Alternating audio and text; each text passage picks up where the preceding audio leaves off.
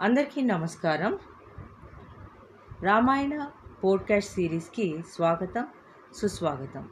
నేను మీ హోస్ట్ మాధురి.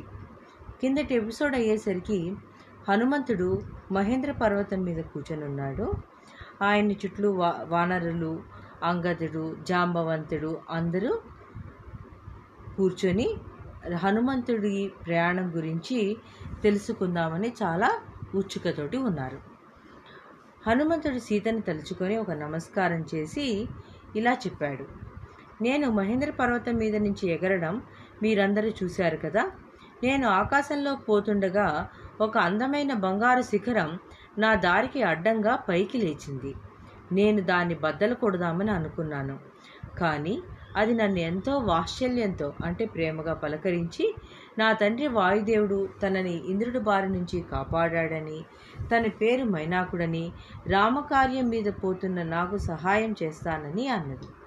నేను తొందరలో ఉన్నానని చెప్పి మైనాకుడి వద్ద సెలవు పుచ్చుకొని ముందుకు వెళ్ళాను. తర్వాత సర్పమాత అయిన సురస నన్ను మింగుతానని వచ్చింది.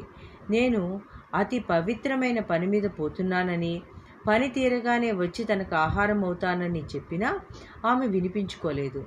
నేను అంగుళం ప్రమాణం గల దేహంతో సురస నోట దూరి మరుక్షణం బయటికి వచ్చేశాను.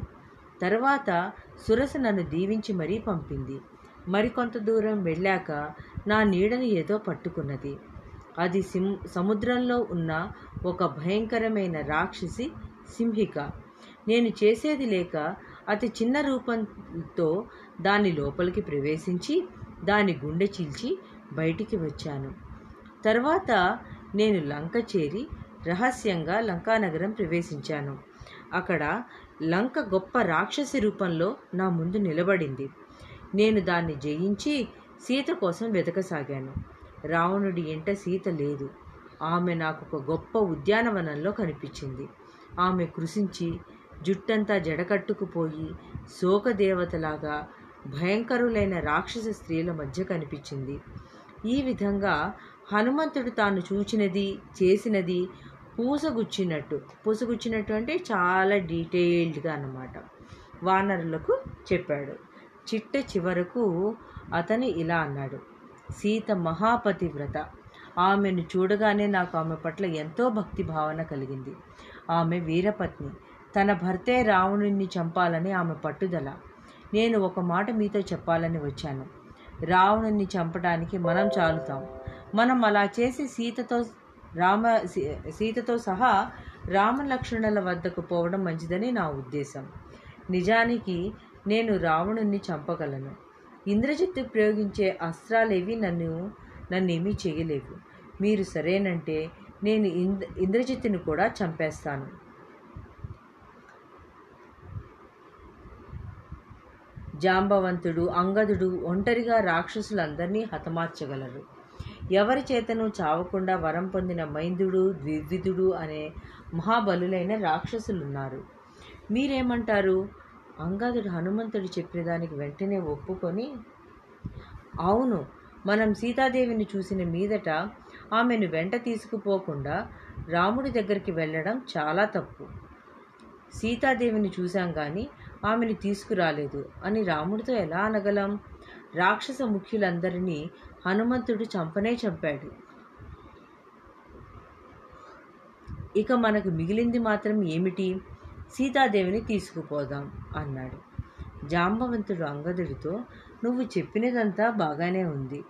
కానీ మనం రాముడి ఆజ్ఞ ప్రకారమే నడుచుకోవాల్సిన వాళ్ళం కదా. అలా చేద్దాం అన్నాడు. రాముడు వానరులతో సీతను చూసి రమ్మన్నాడు కానీ సీతని తీసుకురమ్మనలేదు. సీత వాళ్ళ వెంట రావడానికి సిద్ధంగా లేదని హనుమంతుడు వానరులకి చెప్పాడు కూడా. అందరూ జాంబవంతుడి ఆలోచనకు సమ్మతించారు. ఇక వాళ్ళు శీఘ్రంగా రాముడి వద్దకు తిరిగి వెళ్ళి సీత కనిపించిన వార్త చెప్పవలసి ఉన్నది. వానరులందరూ ఆకాశ మార్గాన బయలుదేరి భూలోకానికి నందనవనం అనతగిన మధువనం చేరారు. మధువనాన్ని కాపాడడానికి సుగ్రీవుడు తన మేమ తన మేనమామ అయిన దదీముఖుడు అనేవాణ్ణి నియమించాడు. మధువనం చేరగానే వానరులు మధువు తాగడానికి అంగదుడు అనుమతి కోరారు. అంగదుడు సరేనన్నాడు. సీత కనిపించిన ఆనందంలో వానరులు తప్పదాగి ఒకరినొకరు ఇంకా ఇంకా తాగమని ప్రోత్సహించుకుంటూ నృత్యాలు చేశారు. కొందరు వెరినవ్వులు నవ్వారు. మరికొందరు ఒళ్ళు తెలియకుండా పడిపోయారు. కొందరు పరుగులు తీశారు. కొందరు ఎగిరారు. మరికొందరు కేకలు పెట్టారు. కొందరు చిన్న గుంపుగా భుజాలు భుజాలు పట్టుకొని తిరిగారు. కొందరు రహస్యాలు చెప్పుకున్నారు. కొందరు పాడారు.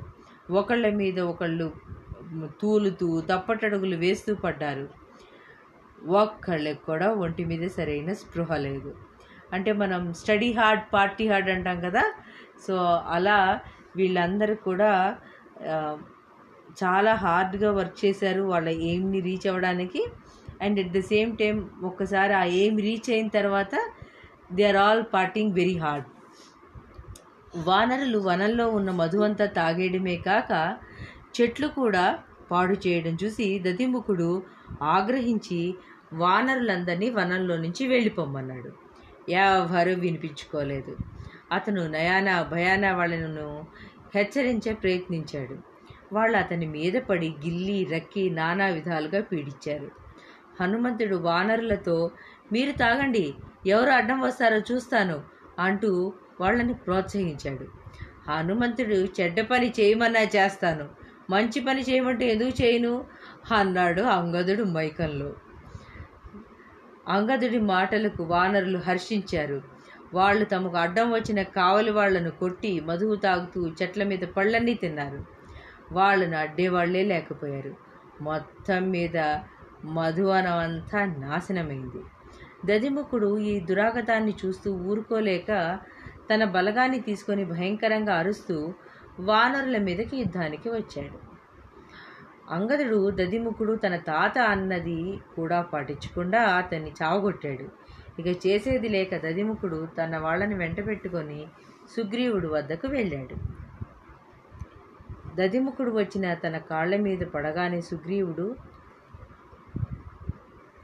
ఏం కొంప మునిగిందోనని భయపడి? అయ్యో నా కాళ్ళ మీద పడ్డావేంటి?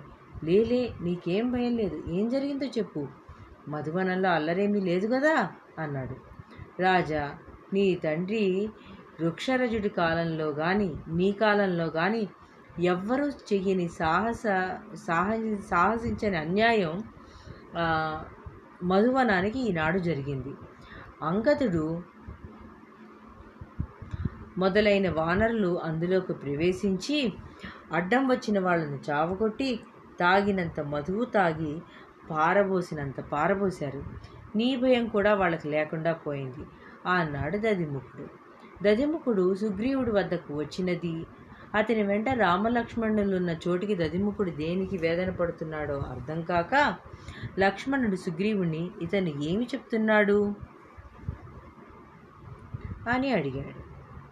సుగ్రీవుడు లక్ష్మణుడితో మనం సీతని వెతకటానికి దక్షిణంగా పంపిన వానరులు మధువనం చేరి అక్కడ తప్ప తాగి నిర్లక్ష్యంగా ప్రవర్తిస్తున్నారట.